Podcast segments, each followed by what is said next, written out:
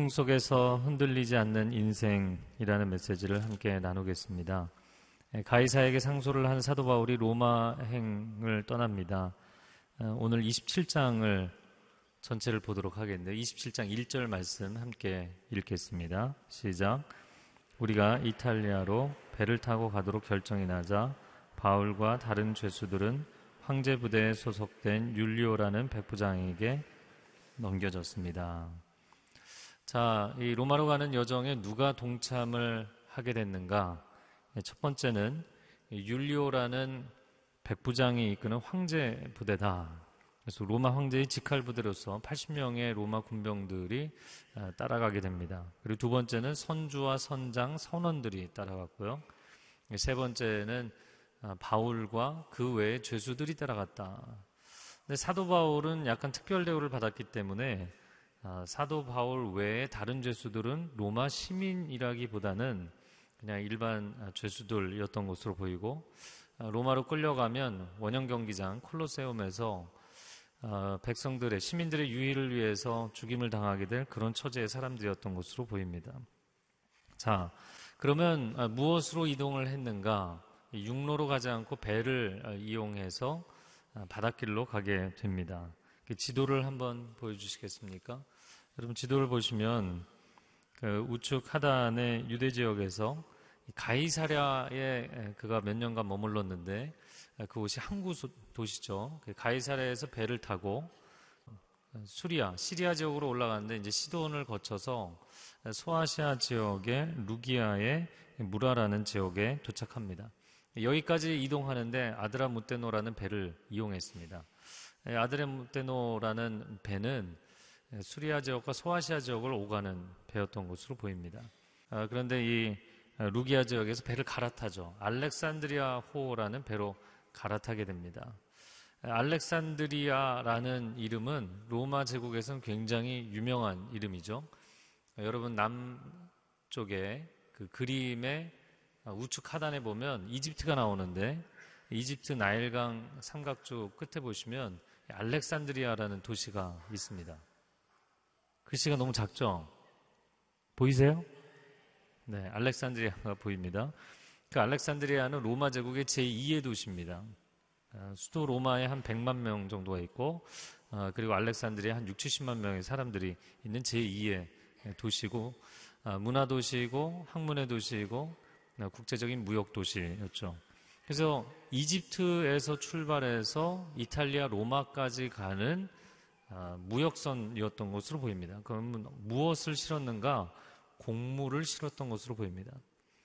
태풍 가운데도 어, 짐을 다 버리고 또 배에 기구들까지 버렸는데 마지막까지 버리지 않았던 것이 곡물이었어요. 아, 그것은 항해하는 선원들을 위한 음식이 아니라 곡물 운반선이었던 것을 보여주는 것이죠. 자, 크레타 섬, 지중해 한가운데 있는 크레타 섬의 남쪽을 보면 미항이 있는데 그 미항에 어, 중간 기착을 했다가 시즌이 안 좋은데도 무리하게 출항을 하다가 어, 광풍을 만나서 떠내려가다가 한 섬에 이르게 되죠. 그 섬이 네, 여러분 지도에 보시면 왼쪽에 어, 보이나요? 예, 몰타입니다. 몰타. 네, 몰타입니다. 그리고 그게 이제 이탈리아 반도 바로 밑에 있는데 그 몰타 섬에서 시칠리아로 넘어가서 이탈리아로 넘어가게 되죠. 자, 됐습니다. 아, 지중해에서 당시에 이집트의 곡물이 로마로 공급되는 양이 매년 15만 톤이나 됐다고 합니다. 엄청난 양이 이동을 했던 것이죠. 아, 그럼 언제 이동을 했는가? 27장 9절 말씀을 보시면 같이 읽겠습니다. 많은 시간이 소모되고 금식하는 절기도 지났기 때문에 항해가 위험해졌습니다. 그래서 바울이 사람들에게 충고했습니다. 아, 크레타 섬에 도착한 때가 이미 대속죄일이 지난 때였다. 대속죄일이 오늘날로 9월 20일경인데, 그러니까 벌써 한 10월이 된 것 같습니다. 근데 이 지중해는 10월, 11월이 기후가 굉장히 기상이 안 좋기 때문에 어, 조난 사고가 많이 나는 그런 때입니다. 그리고 11월 11일 이후에는 그 당시에는 아예 항해 자체를 전면 금지시킬 정도로 어려운 시즌이었죠. 바울이 선교 여행을 할 때 바닷길로도 많이 다녔기 때문에 경험이 이미 있었죠. 아, 그래서 항해하지 않는 게 좋겠다라고 권면을 했는데 바울의 의견을 무시하고 백부장이 선장과 선주의 말에 따라서 항해를 계속하기로 결정을 합니다. 그리고 나서 오늘 본문이 시작이 됩니다. 13절에서 15절까지의 말씀 제가 읽겠습니다. 아, 부드러운 남풍이 불기 시작하자 그들은 자기들이 바라던 대로 됐다고 생각했습니다. 그래서 그들은 닻을 올리고 크레타섬 해안을 따라 항해했습니다. 그런데 얼마 지나지 않아 그 섬으로부터 유라굴로라는 태풍이 불어 닥쳤습니다. 배가 폭풍에 휘말려 방향을 잡을 수가 없었습니다. 그래서 우리는 배가 가는 대로 내맡기고 표류했습니다. 아, 그들이 사실 무리하게 출발을 하려고 했는데 아주 부드러운 남풍이 불기 시작하는 거예요.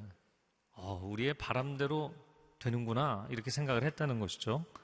그래서 크레타 섬 해안을 따라서 출발을 했어요. 그 남쪽 정중앙에서 출발해서 서쪽으로 이동을 했던 것이죠. 아, 근데 남쪽 해안을 빠져나오자마자 태풍을 만났어요. 아, 유라굴로라는 태풍인데 유라굴로라는 말 뜻 자체가 그 북동풍이라는 뜻입니다. 북동풍. 태평양에는 태풍이 불고 대서양에는 허리케인이 있고 지중해에는 유라굴로가 붑니다. 그래서 이 북동풍이 분다. 그러면 태풍을 만난 거예요. 아, 개혁 성경에는 광풍이라고 되어 있습니다. 얘가 이 엄청난 그 바람에 휘말린 것인데요. 순식간에 하늘은 검붉은 색이 되고 한두 시간 만에 기온이 30도가 급강하는 어, 아주 어려운 상황 가운데 배가 필요하게 됩니다. 저는 이 본문을 보면서 왜 인간은 스스로 폭풍 속으로 뛰어드는 것일까? 굳이 들어가지 않았어도 되는데. 여러분 세상 만물을 볼 때 독버섯이 더 화려한 색깔을 띠고 있고 또 인생을 살면서도 위험한 것이 더 매력적으로 보이고 인간은 왜 누가 시키지 않아도 또 옆에서 뜯어 말려도 굳이 스스로 폭풍 속으로 들어가려고 하는 것일까? 처음에는 나를 목적지로 인도해 줄 것 같은 미풍이었지만 그러나 그것은 나를 심연으로 빠뜨리는 광풍이었던 것이잖아요.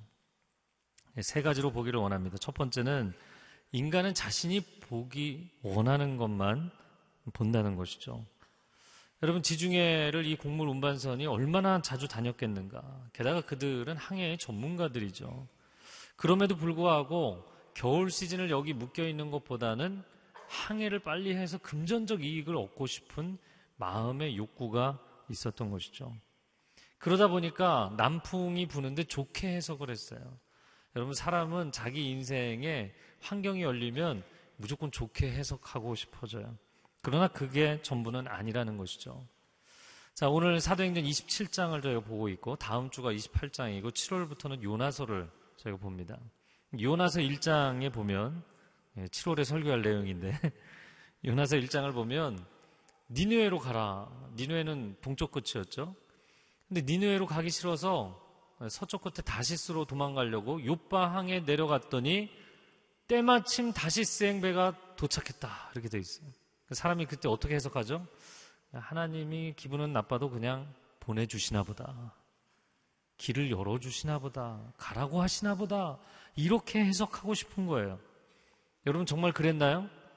그 배 타고, 야, 때마침 왔으니까 가자. 그러고 배 타고 나갔다가 지중해에서 죽을 고생을 했었죠. 자, 그런데 그런 상황이 되면 우리는 또 하나님을 원망합니다. 하나님 때마침 다시생 배를 보내주셔서 제가 출항을 한 거지. 부드러운 남풍을 보내주셔서 내가 항해를 시작했는데 왜 이런 고난을 주십니까? 라고 원망을 하는 거예요. 여러분, 그렇지 않습니다. 사실은 내가 하나님의 경고를 무시하고 여러 가지 하나님의 사인을 무시하고 내가 보고 싶은 것만 보았기 때문이에요. 오늘 그 본문의 13절 말씀에 부드러운 남풍이 불기 시작하자 그들은 자기들이 바라던 대로 됐다고 생각했다는 거예요. 여러분, 그렇게 판단한 것은 남풍 때문이 아니라 그들의 마음 때문이었던 것이죠. 그래서 우리가 인생에서 폭풍우를 만나게 되는 것은 남풍 때문이 아니라 자기의 욕심 때문이에요. 자기 마음 때문입니다. 아, 종종 성도님들 가운데 금전적인 문제로 사기를 당하는 어려움을 겪는 분들을 상담하거나 기도해드리게 됩니다. 근데 안타까운 경우는 여러 경우에 사기를 당하는 것이 그 사람이 물론 사기꾼이기 때문에 당하는 것이지만 내 내면에 물질에 대한 목마름이 있기 때문에 그런 사람들은요 딱 보입니다. 목마름이 있는 사람이 보여요. 걸면 걸릴 사람이 보이는 거예요. 관계에 있어서도 신뢰와 애정을 가장하고 다가오는데 그걸 속는 사람들이 있어요. 정말 나를 사랑하나 보다 그러고 신뢰했는데 배신을 당하고 너무나 고통스러워 하나님을 원망하는 거예요. 왜 수가성 여인, 여인이 다섯 남자에게 이미 실패했음에도 불구하고 또 여섯 번째 남자와 살고 있냐는 것이죠. 그것은 도저히 포기할 수 없는 이 내면의 목마름 때문이라는 것입니다. 우리는 세상에 부드러운 남풍이 불면 이 남풍이 나를 인생의 목적지로 데려다 주지 않을까. 이런 기대감에 빠지게 되는 것이에요. 그러나 하나님의 사람들은 세상의 바람에 반응하는 것이 아니라 성령님의 바람에 반응해야 될 줄로 믿습니다. 제가 대학 때 영문과 전공인데 저희 친구 중에 기타에 아주 심취한 친구가 있었어요. 뭐 클래식 기타, 일렉 기타 굉장히 잘 했는데 이 친구가 학내에 있는 클래식 기타 동호회 정기 연주회 날을 손꼽아 기다렸어요. 너무너무 기, 기대했어요. 어, 그러더니 콘서트에 가서, 야, 잘 보고 와라 그랬는데, 한 20분도 안 돼서 나온 거예요. 너 왜 나왔냐? 네, 그랬더니, 처음에 협주를 했는데, 그 중에 한 대의 기타가 튜닝이 잘 안 돼갖고 반음이 떨어진다는 거예요. 야, 너무 예민한 거 아니냐? 처음에 그런 생각을 했습니다. 그러나, 여러분, 사람이 음악도 계속 들으면 굉장히 민감하게 반응하게 돼 있고요. 하나님의 말씀도 계속 듣고 말씀으로 채워주면 말씀에 민감하게 반응하게 돼 있습니다. 세상 것으로 계속 채우면 세상에 민감하게 반응하게 돼 있고 하나님이 주시는 영적인 것으로 계속해서 채우면 영적인 것에 민감하게 반응하게 돼 있어요. 그게 내게 자극으로 왔기 때문에 반응한다기보다는 사실 내 안에 있는 것에 반응하는 것입니다. 왜 우리의 인생의 미디어나 엔터테인먼트를 적정 수준에서 절제할 필요가 있는가? 우리는 우리 내면에 가득 채워져 있는 것에 반응하기 때문이에요. 사람이 이 전두엽에 쾌락중추가 있다고 이야기를 하죠. 그 쾌락중추의 학습화가 되어서 이게 쾌락이라고 각인이 되고 나면 그 자극이 내게 주어지기 때문에 반응하는 게 아닙니다. 내 안에 목마름이 있기 때문에 내가 찾아다니는 거예요. 이 정도 단계가 되면 이거는 이제 중독적인 패턴이라고 이야기하는 것이죠. 그렇기 때문에 평소에 무엇으로 내 영혼을 채우는가가 매우 중요합니다. 내 영혼에 즉각적으로 거의 자동적으로 무의식적으로 와 이게 좋은 거야라고 반응하는 그것 있잖아요. 그것은 평소에 학습을 통해 이루어진다는 거예요. 그래서 심리학 공부를 해보면 비헤이비어리즘 행동주의 심리학이라는 게 있어요. 그럼 그 사람에게도 뭐 짐승에게도 어, 어떤 자극을 주고 그 자극과 더불어서 쾌락을 주면 자동적으로 학습이 돼서 내 마음 가운데 그 자극만 와도 쾌락이 있지 않음에도 불구하고 내 안에서 그 쾌락에 대한 반응이 일어난다는 거예요. 네. 여러분, 이 학습화가 얼마나 무서운 것인지 모릅니다. 이 동성애 문제도 선천적이냐 후천적이냐 이야기가 많고 학자들마다 주장이 다르죠. 그러나 임상적으로만 놓고 보면 뭐 이론에 대한 학문적인 것은 차지하고라도 임상적으로 보면 압도적으로 후천적이에요. 한 번 경험하면 그 학습화를 사람이 벗어나지 못해요. 문화적으로, 미디어적으로 이것이 다 젊은 세대, 이 세대 가운데 우리 자녀 세대에 노출이 되면 이 학습화와 이 쾌락이라고 자극이 어, 사람의 뇌에 각인되어 버리고 그것이 그냥 굳어져 버리면 자극이 와서 반응하는 게 아닙니다. 이 안에서 자기가 찾아다니게 돼 있어요. 그 패턴으로 굳어지면 다음 세대의 컬처는 감당하지 못합니다. 여러분, 우리의 영혼에 평소에 무엇을 채울 것인가? 사람은 자기 내면에 채워져 있는 것에 반응하게 돼 있어요. 세상 미디어로 채울 것인가? 세상의 자랑과 화려함으로 채울 것인가? 아니면 하나님의 말씀과 기도로 내 영혼을 채울 것인가? 아, 제가 이거 전에도 한번 드린 말씀인데, 사람은 보이는 것을 보는 게 아니라 내가 보는 것만 보이게 돼 있다. 아, 제가 결혼해서 저희 아내가 처음 임신을 했을 때 저희도 이제 한 2년을 기다렸는데 아내 배가 막 이렇게 불러오는 거예요. 너무나 신기하게. 근데 거리를 나가보고 깜짝 놀랐다니까요. 왜 이렇게 배부른 사람이 많아요?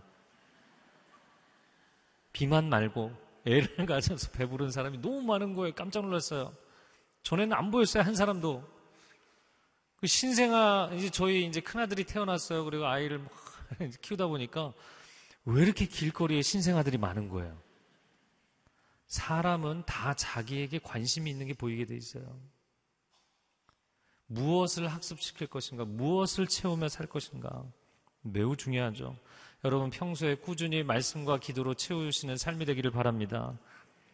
두 번째는 겸손한 자는 지혜로운 조언을 듣습니다. 그들은 바울의 조언을 전문가가 아니라는 이유로 무시했어요. 그러나 겸손한 사람은 다른 사람의 인생을 통해 배울 게 굉장히 많죠. 특별히 뭐 저를 포함해서 남자들은 다른 사람의 조언을 잘 안 들으려고 해요. 그러나 배울 필요가 있습니다.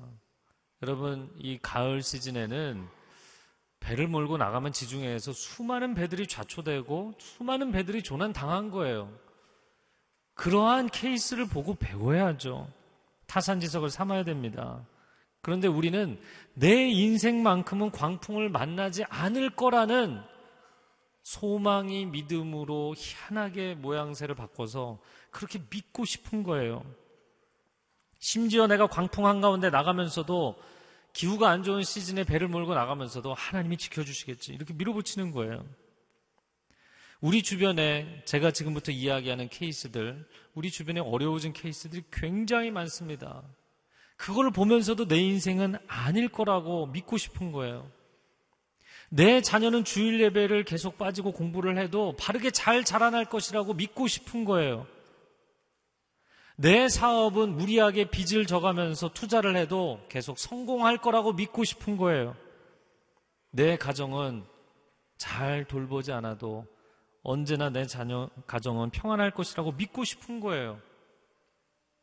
나만큼은 내 배우자 외에 다른 이성을 만나도 건강하지 않은 관계에 빠지지 않을 거라고 믿고 싶은 거예요. 그리고 잘못된 관계에 빠져도 문제가 되지 않을 거라고 믿고 싶은 거예요. 그냥 이 생활의 패턴을 유지해도 하나님이 나를 사랑하실 거라고 믿고 싶은 거예요. 여러분, 이 시대를 보십시오. 이 시대 자체가 광풍이 부는 시즌입니다. 마치 일기가 안 좋은 시즌이 있는 것처럼 인류 역사를 놓고 보면 매우 어려운, 물질적으로는 부유하지만 정신적으로, 문화적으로는, 영적으로는 너무 힘든 시즌입니다. 이미 사람들을 통해서 우리가 위험한 시대에 살고 있다는 것을 알고 있잖아요. 잠언 12장 15절 말씀을 한번 같이 읽어보겠습니다. 시작. 미련한 자는 지혜로운 자는 권고를 듣느니라.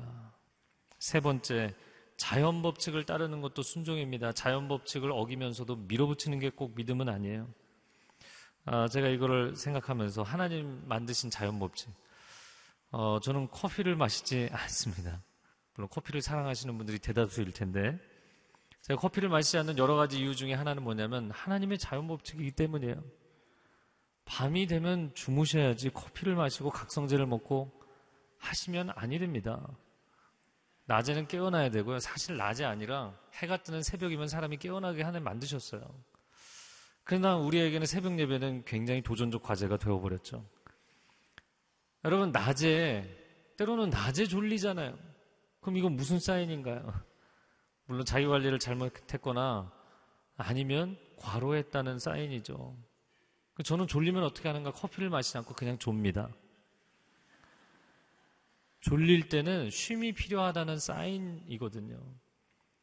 그 순간에도 자기 몸을 각성시켜서 뭔가를 또 해야 되는 현대인들은 거의 모두가 수면 부족에 걸려 있죠. 아, 물론 그 예배 시간에 졸리면 어떻게 하느냐? 물론 제가 졸게 만든 거라면 뭐 제 책임이니까 할 말이 없고요. 아, 그러나 하나님께서 그 사랑하시는 자에게 잠을 주시는도다. 할렐루야. 10편 127편 2절 말씀인데요. 그럼 하나님이 졸게 하시는 걸 제가 어떻게 방해하겠어요? 그냥 놔둬야죠. 어, 제가 예전에 저희 부모님 댁에 이렇게 찾아가면 분명히 가서 뭐 이거 저거 해야지 이렇게 생각해 놓고 가서 밥 먹고 나면 그렇게 잠이 잘 와요. 부모님 댁이 우리 집보다 더 잠이 잘 와요. 희한해요. 마음의 평안이죠. 네. 그래서 이곳에 오셔서 잘 주무시는 분들도 은혜가 있기를 축복합니다. 자고 나면 막 이렇게 회복이 되고 그러나 의도적으로 주무시지는 말고요. 네, 약간 졸려도 귀는 열어놓고 들으시면 좋겠어요. 여러분, 하나님 만드신 자연 법칙에도 하나님의 메시지가 있습니다. 올 여름의 일기예보를 보니까 두 가지 중요한 것이 있는데 첫 번째는 무더위가 될 것이다. 어, 지난 여름보다 훨씬 폭염이 될 것이다. 또 한 가지는 작년엔 비가 많이 안 왔잖아요.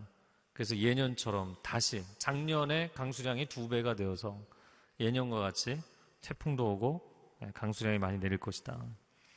아, 아우니치를 가는 팀들에게 제가 항상 두 가지를 부탁을 드립니다. 제가 자막으로도 보여드릴 거예요. 너무나 중요해서. 첫 번째, 가능한 한 물놀이를 하지 말 것.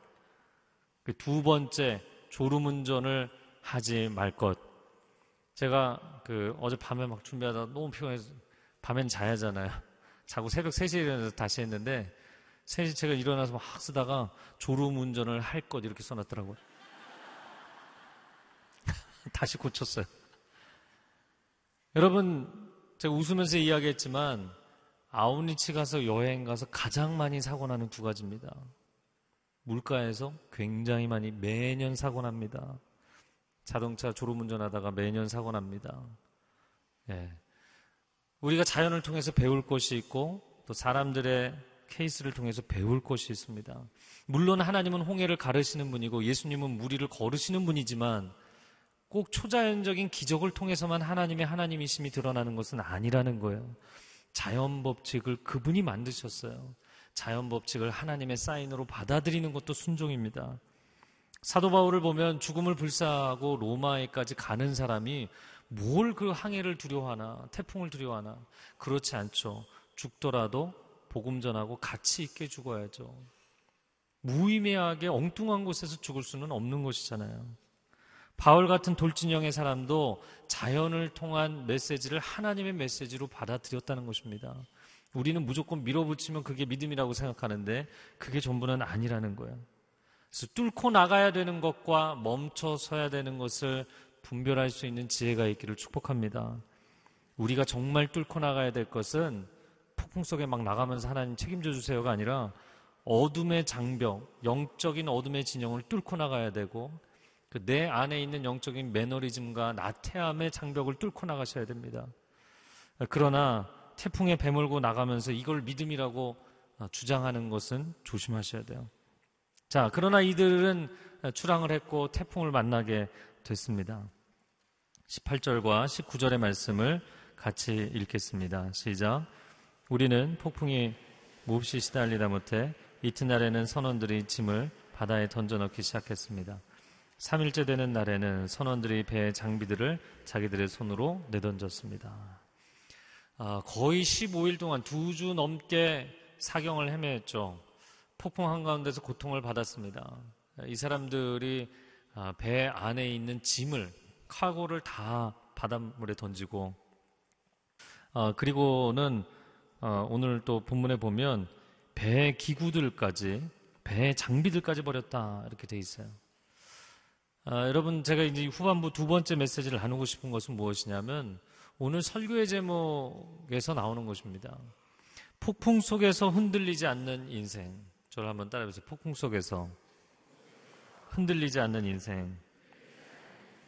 제가 이 제목을 이렇게 묵상을 해보니까 앞뒤가 안 맞아요. 폭풍 속에서 어떻게 안 흔들립니까? 그래서 두 번째 나누고 싶은 세 가지 소주제는 폭풍 속에서 어떻게 하면 인생이 안 흔들리는가? 폭풍 속에서 사람의 몸은 반드시 흔들리게 돼 있어요. 선체도 흔들리고 그 배 안에 있는 사람의 몸이 흔들리죠. 여기서 흔들리지 않는 인생이라는 것은 마음이 흔들리지 않는 것을 이야기하는 것이에요. 저희 큰형은 정신과 닥터인데 그 비행기 공포증 환자들을 다룹니다.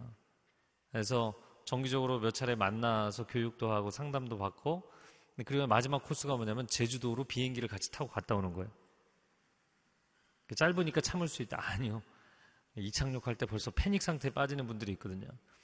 예, 그러면 이제 그 항공사에서 기장이 나와서 설명을 하는 거예요. 아, 비행기가 난기류를 만났을 때는 흔들리는 게 정상입니다. 안 흔들리면 어디가 깨지든지 부러지든지 하는 겁니다. 여러분, 배가 출렁일 때 사람도 같이 출렁이게 돼 있고요. 비행기가 출렁일 때 그 안에 있는 모든 게 다 출렁이게 돼 있어요. 그러나 정말 중요한 것은 마음이 흔들리지 않는 거예요. 인생의 풍랑을 만나도 마음이 흔들리지 않고 살아갈 수 있는가? 첫 번째, 인생의 폭풍 속에서 비본질을 내려놓고 본질을 선택하게 되면 흔들리지 않습니다. 짐을 버리고 장비를 버리고 아마 돛과 돛대까지 다 버린 것 같아요. 왜 그랬는가? 배가 지금 막 물이 밀려 들어오니까 무게를 가볍게 해야 되거든요. 사람이 생명을 건져낼 수만 있다면, 우리가 살 수만 있다면 다 버리는 거예요. 항해할 수 있는 도구들까지 다 버린 거예요. 인생이 위기 상황에 빠지면 우선순위가 순간 명확해집니다. 뭐를 선택하고 뭐를 포기할 것인가. 그래서 위기 상황에 감사한 것은 선택과 집중, 우선순위가 명확해진다는 것이죠. 누가복음 9장 25절 말씀 같이 읽겠습니다. 사람이 만일 온 천하를 얻고도 자기를 잃든지 빼앗기든지 하면 무엇이 유익하리요? 당연하죠. 아, 내가 권력을 얻고 재력을 얻고 학력을 얻고 세상에 어떤 힘을 얻으면 내가 다 할 수 있는 것처럼 생각해서 그러나 당신의 생명을 잃는다면 아무 소용없다. 명확한 우선순위죠. 여러분 일이 잘 돼요. 사업이 잘 돼요. 돈을 너무나 잘 벌어요. 좋은 것이죠. 자녀가 공부가 잘 돼요. 좋은 대학에 가요. 좋은 직장에 들어가요. 좋은 것이죠. 그러나 안식일도 없이 주일 예배도 없이 가정도 없이 그렇게 막 달려가는 거예요. 막 달려가도 되는 줄 알았어요. 그래도 나는 광풍을 안 만날 줄 알았어요. 그렇게 남풍이 분다고 마음 편하게 출항을 했다가 인생이 폭풍우를 만나게 되는 날, 그날 우리는 인생의 우선순위를 갑자기 정하게 됩니다. 깨닫게 됩니다. 아, 내가 빨리 비본질을 바닷물에 던져버리고 생명을 건져야 되겠구나. 잘 되던 사업이 멈추고 학업이 멈추고 괜찮던 건강이 갑자기 멈추고 나면 그때 우리는 이 모든 것을 내려놓고 하나님께로 돌아가는 것이죠. 가정으로 돌아가고 내 인생의 진실로 돌아가는 것입니다. 여러분 열심히 일하는 것 좋은 것이지만 그러나 신앙이 훨씬 더 소중한 것입니다. 돈 버는 것도 좋은 것이지만 가정이 훨씬 더 근간이 되고 소중한 것입니다. 자식 공부시키고 성공시키는 것 좋겠지만 그것보다 더 중요한 것은 자녀와의 관계가 깨지지 않는 것입니다. 자식을 좋은 대학 보내는 것 물론 좋은 것이지만 좋은 지성인, 좋은 기업인을 만드는 것보다 중요한 것은 좋은 신앙인을 만드는 것이라는 것을 우리는 너무 오랜 세월이 지나고 나서야 깨닫는 것이죠. 아, 제가 그 사역을 하면서 컴퓨터를 두 번 분실을 한 적이 있어요. 한 번은 밴쿠버 가기 전이었고, 그리고 밴쿠버 가서였는데, 한 번은 데스크탑이었고, 한 번은 이제 노트북이었습니다. 그 안에 사역의 자료, 제가 뭐 했던 설교들, 또 묵상, 번역한 거, 모든 내용이 다 있어요. 근데 컴퓨터가 사라지는 순간, 할렐루야. 하나님이 놀라 그러시나 보다. 저는 그냥 스스로 그냥 그 순간에 뭐 내가 슬퍼하고 땅을 친데 소용없으니까 그냥 웃는 거죠. 아, 놀라고 그러시나 보다.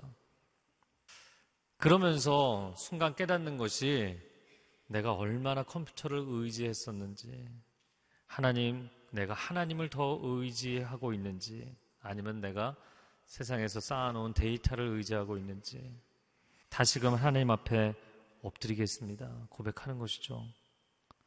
우리가 우리 인생을 살아가는 것, 신앙생활 하는 것 마치 기차 여행을 하는 것과 같다 생각이 됩니다. 기차가 목적지를 향해서 달려갈 때 내가 빨리 가야지, 지름길로 가야지. 그런다고 해서 기차가 철로를 이탈하는 경우는 당연히 볼 수가 없는 경우죠. 철로를 벗어난 기차가 파국을 맞이하는 것은 시간 문제이기 때문이에요. 그래서 기차는 탈선, 즉 선로를 이탈하는 것 자체가 파국이에요. 이미 파국이 시작된 거예요. 인생이 하나님의 길을 이탈하는 것 자체가 파국의 시작이에요. 언제 마지막에 떨어지느냐는 시간 문제인 것이에요. 기업도 이윤 추구를 목적으로 하죠. 그러니까 이윤을 추구하기 위해서 여러 가지 것들을 하죠. 편법, 탈법, 불법을 행하려고 합니다. 그러나 선로를 벗어나면 안 돼요. 상도를 지켜야 됩니다. 인생도 학력과 재력을 얻으면 마치 내가 모든 세상을 다 얻은 것처럼 생각하죠. 그러나 그게 전부가 아닙니다. 신앙과 양심과 정직의 선로를 끝까지 지키면서 가시기를 주님의 이름으로 축복합니다. 본질을 깨달았다면 비본질은 주저함 없이 내려놓으셔야 돼요. 여러분의 인생의 배가 좌초되지 않도록 기차가 선로를 이탈하지 않도록 빨리 포기할 것을 포기하셔야 돼요. 여러분 손으로 스스로 그 바닷속에 집어넣어야 돼요. 재정 위기가 오면 재정 손실을 가져오는 부분들을 가정이 되었던 기업이 되었던 빨리 정리할수록 안정화되는 것이죠. 빨리 자기 손으로 정리해야 됩니다. 내가 일구었던 사업이지만 아깝지만 내려놓아야 되는 것이죠. 내 인생의 위기가 오면 내가 즐기던 삶의 습관들, 문화라고 생각했던 것들, 그러나 중독적 패턴인 것들, 여러분 삶이 어려워지면 더 거기에 의지하게 되는데 그거 내려놓으셔야죠. 아니면 인생이 더 파국으로 가기 때문에 가라앉을 수도 있기 때문에 하나님보다 의지하던 것들 내려놔야죠. 내 인생의 배가 가라앉지만 않을 수 있다면 내 생명을 유지할 수만 있다면 그게 본질이잖아요. 롯의 아내처럼 두고 온 그 소돔과 고모라의 재산이 아깝다고 해서 뒤돌아보면 안 되죠. 버릴 것은 과감하게 버려야 됩니다. 여러분 비본질을 내려놓을 수밖에 없는 폭풍 한가운데 있는 상황이라면 과감하게 내려놓으세요. 여러분 손으로 스스로 깨끗하게 내려놓으세요. 그리고는 본질을 회복하는 것입니다. 배는 일단 침수부터 막아야 되고 기차는 선로 위로 돌아와야 되고 인생은 하나님께로 돌아와야 합니다. 그게 본질이에요. 자, 두 번째 나누고 싶은 것은 20절 말씀입니다. 한번 같이 읽겠습니다. 여러 날 동안 해와 별도 나타나지 않고 폭풍만 계속 불어 닥치자 결국 우리는 구조될 모든 소망을 포기했습니다. 사람이 소망을 포기한 것 절망이죠. 소망이 끊어진 상태. 인간의 절망의 자리가 하나님의 소망의 시작점이 되는 줄로 믿습니다. 인간의 마지노선이 하나님의 출발선이 되는 거예요. 전 그래서 여러분에게 인생이 그렇게 막바지에 이르러도 그때 하나님께 도움을 구하는 건 필요하다고 말씀드리고 싶어요. 왜냐하면 어찌 보면 하나님 입장에서는 약간 얄미울 수 있거든요. 제가 새벽 예배를 인도하면서 잘 안 나오던 분이 갑자기 나오시 열심히 기도하면 뭔가 문제가 생긴 거예요. 그리고 좀한 두 주, 세 주 지나면서 얼굴이 편안해져 문제가 풀리기 시작하죠. 그리고는 안 나오세요. 그리고 또 어려워지면 또 매달리는 거예요. 또 괜찮아지면 제가 해보겠습니다. 하나님 편에서 상당히 얄미울 수 있죠. 자녀가 맨날 자기 방에 들어가고 아는 척도 안 하다가 용돈이 필요할 때 친한 척을 하죠.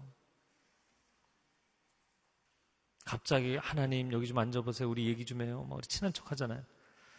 그러니까 사실은 하나님을 내가 진심으로 온전하게 사랑하지 않는다는 걸 알면서도 그렇게 해야만 내가 인생의 문제가 해결되니까 상당히 얄미운 것 같지만 그러나 그 마지노선에서라도 주님께로 돌아온다면 주님이 기뻐 받아주실 거라고 저는 믿습니다.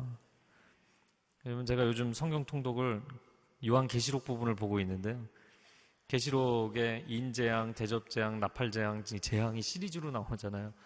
그런데 그렇게 재앙이 임해서 막 하늘의 천체가 흔들리고 별들이 떨어지고 뭐 지상에 뭐 온갖 그 환경들이 파괴되는데 성경 말씀에 반복돼서 뭐라고 표현되냐면 그럼에도 불구하고 사람들이 회개하지 아니하고 하나님을 대적하더라.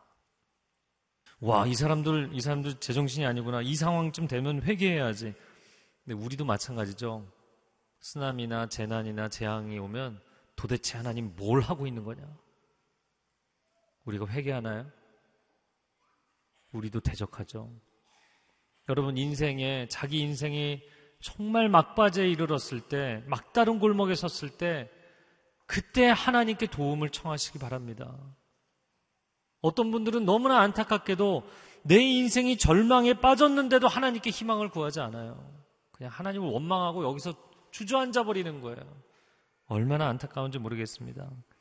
여러분이 정말 힘들고 어려운 상황이라면 새벽 예배를 시작하셔야 될 때가 된 것입니다. 중간에 멈추셔도 괜찮아요. 일단 시작하세요.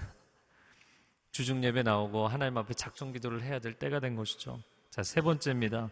23절에서 25절 말씀 읽겠습니다. 시작. 곧 내가 섬기는 하나님의 천사가 내 곁에 서서 바울아 두려워 마라. 내가 마땅히 가이사 앞에 서야 한다. 그래서 하나님께서 너와 함께 항해하는 모든 사람들의 생명을 내게 맡겨주셨다라고 하셨습니다. 그러니 여러분 안심하십시오. 내가 하나님을 믿으니 내게 말씀하신 대로 이루어질 것입니다. 아, 사명자는 죽지 않습니다. 사도 바울이 이렇게 이야기하는 것이죠. 나는 결국에는 가이사 앞에 서야 되는 사람이기 때문에 내가 죽지 않는다면 나와 함께 배를 타고 있는 여러분도 죽지 않을 것입니다. 굉장한 자신감이죠. 그래서 결국에는 그 태풍을 빠져나와서 한 섬에 이르게 되었고 몰타 섬이죠. 아, 배는 좌초되었지만 276명의 사람들이 다 목숨을 건지게 됩니다. 할렐루야. 하나님은 우리 인생을 태풍에서 건져내셔서 소망의 항구로 인도하시는 줄로 믿습니다. 아, 제가 처음 시작할 때 전문가라는 이야기를 했는데요. 항해를 할 때 전문가가 누군가요? 선장이죠. 선원들이죠. 그래서 항해를 할 때는 반드시 아, 전문가인 선장과 선원들의 말을 들을 필요가 있습니다. 또 병을 치료할 때는 의사의 말을 들을 필요가 있고요. 사업을 할 때는 이미 훌륭하게 사업을 하고 있는 훌륭한 사업가의 조언을 들을 필요가 있죠. 그러나 여러분 어떤 분야가 되었든 간에 강론이고 방법론의 문제예요. 인생을 살아감에 있어서 최고의 전문가는 하나님이신 줄로 믿습니다. 왜 살아야 하는가, 무엇을 위해 살아야 하는가, 어느 방향으로 가야 하는가, 이것은 세상 직종을 가지고 있는 사람들이 얘기해 주는 게 아니에요. 오직 하나님만이 답해 주실 수 있는 내용인 줄로 믿습니다. 이 시간 함께 기도하겠습니다. 하나님, 폭풍우 가운데를 지나가고 있는 사람들이 있다면 주의 손을 붙잡게 하여 주옵소서. 내니 두려워 말라 안심하라 폭풍 한가운데로 걸어오셨던 예수님 제자들을 향해 말씀하신 것처럼 주님 놀라운 평강으로 이 폭풍 가운데 하나님의 사람들을 지켜 주시옵소서 함께 통성으로 기도하겠습니다. 사랑하는 주님 주님의 은혜를 구합니다. 내가 의도하였던 의도하지 아니하였던 인생의 폭풍 가운데 빠져 있는 사람들을 주께서 극률히 여겨 주옵소서. 주님 표류하고 있는 인생을 붙잡아 주시고 인생의 우선순위를 명확하게 하게 해주고 하나님 내 인생의 비본질들을 다 내려놓고 주님을 붙잡게 하여 주옵소서. 주님 앞에 엎드리게 하여 주옵소서. 새 생명의 역사가 일어나게 하여 주시옵소서. 반복해서 폭풍 가운데 들어가는 사람들을 내면을 치유하시고 인생을 치유하여 주시어서 하나님 새로운 인생의 길을 걸어갈 수 있도록 하나님께서 선한 길로 인도하여 주옵소서. 하나님, 세월이 흐르면서 언제부터인가 내가 내 인생의 주인이고 내가 내 인생의 최고의 전문가인 것처럼 행동했습니다. 그러나 이제는 하나님의 음성 듣기를 원합니다. 폭풍 가운데 있는 사람들 주님 붙잡아 주시옵소서. 그러나 내면의 목마름과 갈망 때문에 반복해서 인생이 폭풍 속에 들어갔다 나왔다를 반복하는 사람들이 있다면 이제 그 내면을 오직 주의 은혜로만 채워 주시옵소서 내면의 목마름으로부터 자유해져서 다시는 폭풍우 가운데 스스로 들어가지 않는 인생이 되게 하여 주시옵소서 예수 그리스도의 이름으로 기도합니다. 아멘.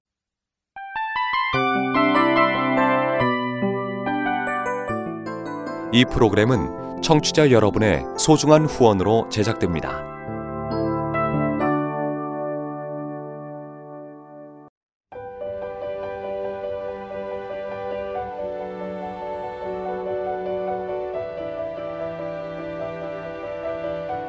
세상에는 수많은 교회들이 있지만 더 깊이 있는 말씀 강해를 찾기 위해 크기로만 교회를 선정하지 않습니다. 보다 좋은 영적 콘텐츠를 더 많이 나누기 위해 방송비를 받지 않습니다.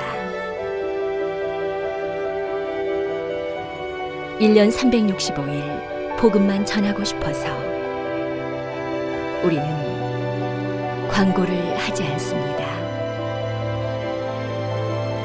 온누리의 복음을 땅끝까지